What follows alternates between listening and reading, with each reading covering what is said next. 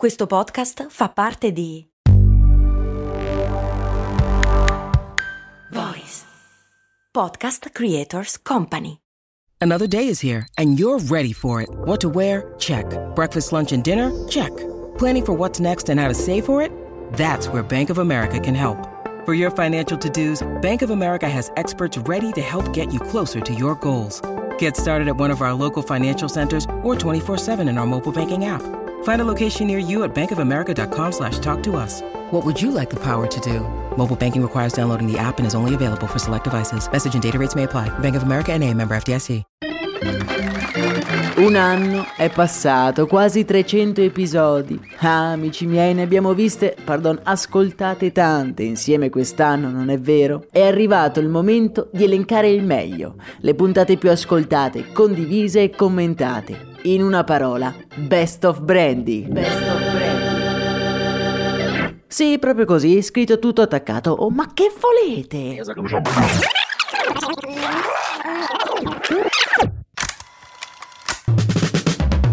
Protagonista di oggi è una campagna che almeno una volta viene menzionata in ogni corso di comunicazione e marketing che si rispetti. Non vi nascondo che è anche una delle mie preferite in assoluto. Prima di iniziare vi ricordo che tutti gli episodi relativi alle campagne pubblicitarie li potete trovare su Spotify in una playlist dedicata che vi linko nella descrizione di questo episodio. Dunque, da dove parte la nostra storia?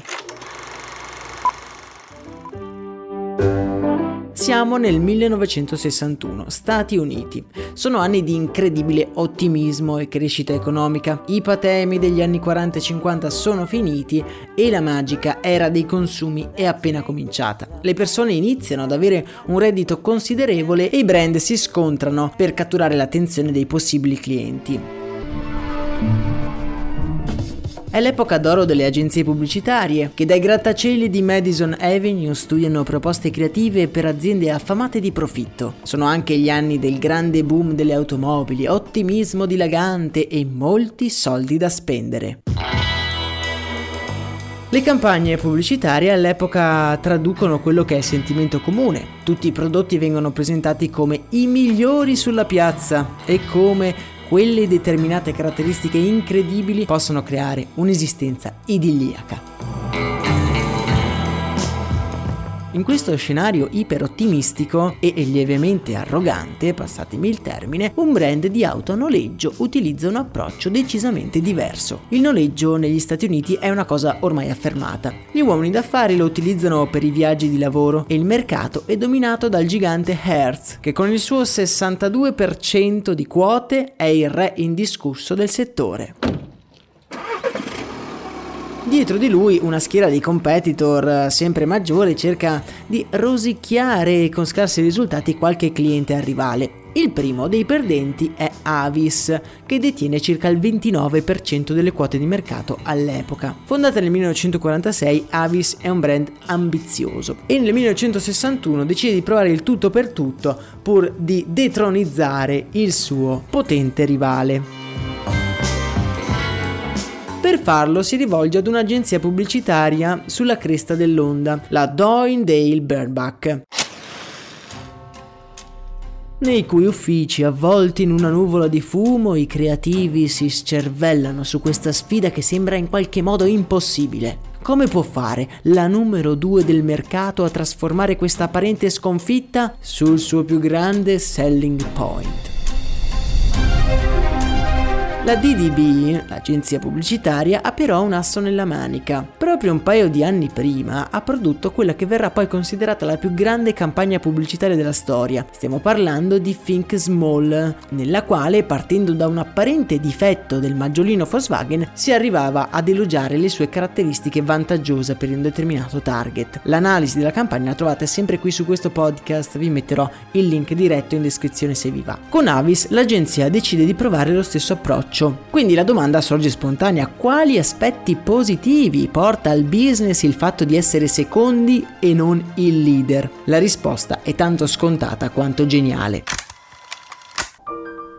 Il fatto stesso di essere secondi porta il brand a doversi impegnare di più, a non lasciare nulla al caso, a trattare meglio i propri clienti perché consapevoli di essere in difetto sui numeri. Nel gennaio 1962 un nuovo manifesto compare sui giornali e per le strade di New York. Senza fronzoli o colori sgargianti possiamo leggere un titolo che è un capolavoro del copywriting. In una frase, We try harder. Ci sforziamo di più Sottinteso, ci sforziamo di più di Hertz. Appena sotto il titolo una frase che sottolinea il fatto che essere secondi sia effettivamente meglio per il cliente finale. Una cosa per esempio, noi siamo il numero due e quindi non possiamo permetterci di farti aspettare, dobbiamo sforzarci di più.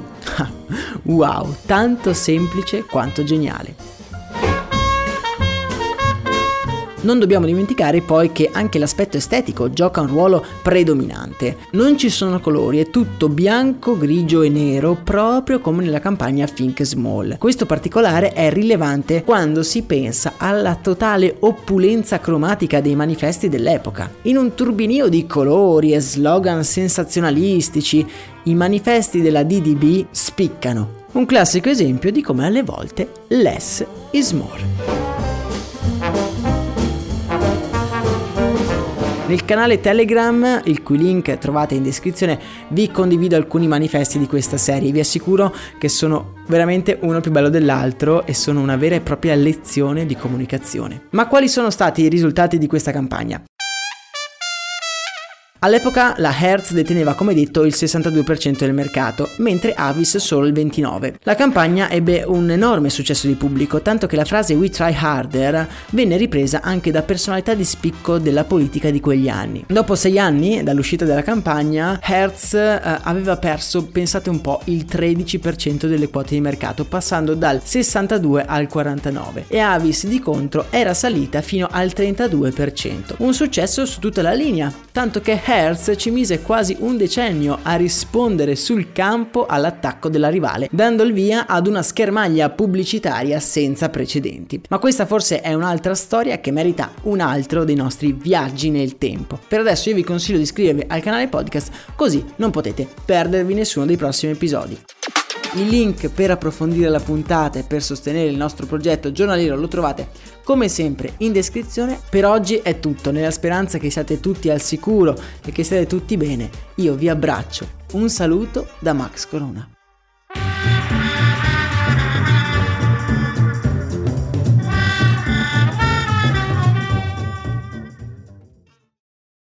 I'm Sandra, and I'm just the professional your small business was looking for. But you didn't hire me because you didn't use LinkedIn jobs. LinkedIn has professionals you can't find anywhere else, including those who aren't actively looking for a new job but might be open to the perfect role, like me.